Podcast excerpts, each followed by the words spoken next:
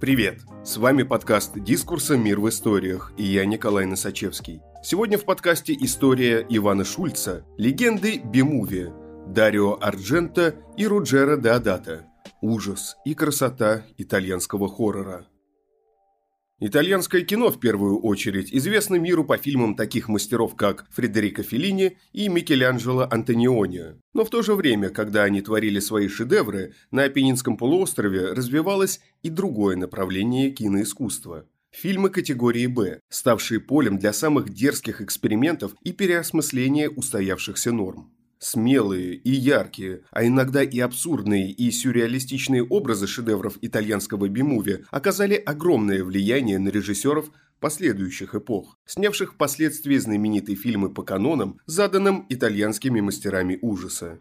Кажется, что режиссеры той поры не были стеснены вообще никакими догмами общественной морали и политкорректности. Невозможно представить, чтобы эти фильмы были сняты сейчас в том же самом виде. Итальянский жанр ужасов той поры оказался благодатной почвой для появления новых приемов и даже целых жанров. Среди наиболее выдающихся творцов итальянского би-муви стоит выделить имена Дарио Арджента и Руджера Дадата. Их лучшие работы ныне стали классикой и каноном для последующих поколений. Дарио Арджента Фильмы Дарио Ардженто являли собой смесь из кошмарных видений, крови и насилия в эстетически прекрасном исполнении. Виртуозная игра с освещением, окрашивающим все окружение в разные цвета, отчетливая атмосфера колдовского действа и оригинальный стиль съемки были визитной карточкой этого малого гения итальянского кино. Ардженто начинал как сценарист, в том числе поработал над культовым вестерном Серджио Леона «Однажды на Диком Западе». Он дебютировал как режиссер в 1970 году триллером «Птица с хрустальным оперением», ставшим знаковой картиной в жанре джалла, гремучей смеси секса, насилия и лихо закрученного сюжета. Именно джалла фильмы стали предтечей голливудских слэшеров и таких остросюжетных картин, как «Основной инстинкт» и «Роковое влечение». Сюжет «Птицы» строится вокруг американского писателя, который живет в Риме, где в это время орудует маньяк и пытается понять, кто же стоит за нападениями. В первом же фильме Ардженто уже наметил черты своего фирменного стиля. Таинственные намеки, причудливые образы, мрачная и экспрессивная эстетика, а также характерный тип персонажа. Чужестранца, приехавшего в незнакомую страну и оказавшегося в гуще загадочных событий. Далее последовали еще две ленты. Первая Кошка о девяти хвостах, сюжет которой строится вокруг кровосмесительной связи и ужасных убийств в медицинском центре, специализирующемся на генетических исследованиях. И вторая – «Четыре мухи на синем бархате», в которой друзья молодого рок-музыканта поочередно оказываются убиты, и подозрение в совершении преступлений падает на него. Оба этих фильма не имели такого признания у критиков, как дебют режиссера – вместе с которым они составили так называемую «животную трилогию». В дальнейшие годы Ардженто работал на телевидении и снял пару не слишком удачных фильмов все в том же жанре джалла. Наконец, в 1977 году он создал, пожалуй, самый значительный фильм в своей карьере – «Суспирия». Мистический триллер про загадочное убийство и исчезновение в танцевальной школе почти мгновенно становится законодателем жанра. И действительно, значимость этого фильма для кинематографа сложно переоценить, ведь в нем черпал вдохновение и маэстро сюрреализма Дэвид Линч, и корифей современного экзистенциального триллера Николас Виндинг Рёфн. По сюжету «Суспирии» молодая американка, приехавшая в Германию учиться танцам, оказывается свидетелем череды загадочных убийств и исчезновений. Постепенно выясняется, что они связаны со старинной легендой о колдунье, основавшей Академию танца – где помимо всего прочего изучали оккультизм. Фильм построен на странном, но на удивление гармоничном сочетании. Коварные ведьмы, одержимые животные и неотвратимая рука Рока наполняют экспрессией все творящееся действо. Окрашенная кровью юных девушек, терзаемых ножом таинственного убийцы, с незабываемым саундтреком и грандиозным финалом, Суспирия была просто обречена на успех, который выразился как в признании у критиков, так и в солидной сумме, собранной по итогам проката.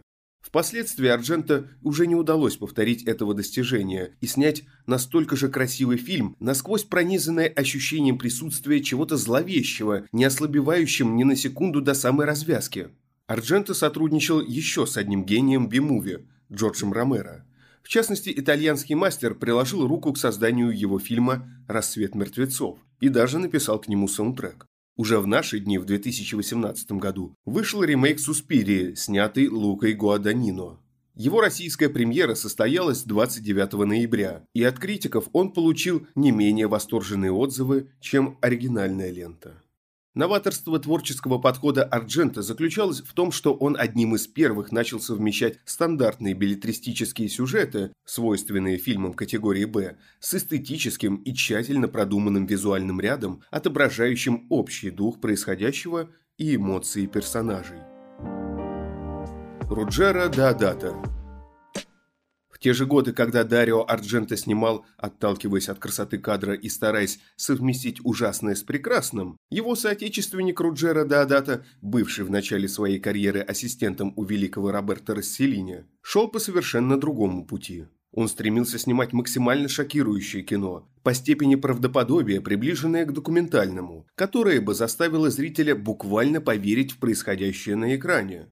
Это удалось ему в полной мере. Ад каннибалов вышел в 80-м году и почти сразу приобрел культовый статус. Фильм был снят настолько реалистично, что зритель воспринимал его как документальную съемку. Согласно сюжету, ученый-антрополог направляется в южноамериканские джунгли, чтобы выяснить, что случилось с пропавшей там ранее съемочной группой. Обнаружив их останки в селении местных индейцев-каннибалов, в доверие к которым ему удалось втереться, он забирает отснятые погибшими журналистами пленки, Позже, просматривая их уже в Нью-Йорке, он видит шокирующие кадры, демонстрирующие самые темные стороны человеческой натуры и ничтожность достижений цивилизации перед первобытными инстинктами. Если даже в наше время видеоряд воспринимается чрезвычайно натуралистичным, что уж говорить об эффекте, произведенном на современников. Режиссеру даже предъявили обвинение в убийстве. Итальянской полиции показалось, что актеры, игравшие в фильме, реально погибли. Съемка от первого лица и трясущаяся камера делали фильм настолько аутентичным, что сложно было поверить в постановочность происходящего. То же самое можно сказать и о сценах изнасилований и расчленения трупов. Тут не было никаких ограничений. Демонстрировались все разновидности варварства, от отрезания гениталий до поедания человеческих внутренностей в сыром виде. Кадры жуткой смерти и насаженного на кол трупа одной из индейских девушек были восприняты буквально – и до Адата пришлось доказывать, что она осталась жива. Позднее режиссер утверждал, что некоторые из сцен он подсмотрел в настоящей документальной ленте, снятой в Африке, но веских доказательств этому утверждению представлено не было. Отдельного упоминания заслуживает и тот факт, что животных на съемках убивали по-настоящему, и это стоило больших эмоциональных переживаний исполнителям главных ролей. Сам Деодатов впоследствии глубоко раскаивался и выражал сожаление, что вообще снял такое кино. «Ад каннибалов» считается одним из первых представителей жанра найденной пленки, в котором потом были сняты такие широко известные фильмы, как «Ведьма из Блэр», «Монстра» и целый ряд других. Впрочем, практически ни один из них не может потягаться в плане убедительности со своим легендарным предшественником. Сам Серджио Леоне в письме к Дадата высказывал восхищение увиденным. Несмотря на это, фильм был запрещен во многих странах, включая Италию. Однако это не помешало ему собрать огромную кассу в 2 миллиона долларов при бюджете в 100 тысяч. Не преувеличение будет сказать, что «Ад каннибалов» стал важнейшей вехой не только в жанре трэш-кинематографа, но и всего хоррора в целом. Никогда после Даодата не удавалось приблизиться к успеху своего прославленного детища, и его последующие работы оставались преимущественно малозамеченными прессой и широкой публикой. Грязный, тревожный и отвратительный от каннибалов взбудоражил умы киноманов того времени и задал новые стандарты натурализма, которые остаются актуальными до сих пор. Спасибо, что слушаете нас. Если вам нравится, что мы делаем, подписывайтесь на «Мир в историях». Нас можно найти на всех подкаст-площадках. Там же можно и оценить наш подкаст. И, конечно, присылайте свои истории нам на почту. Дискурс – некоммерческий журнал. Поддержать подкаст можно на нашем сайте. С вами был Николай Носачевский. До встречи через неделю.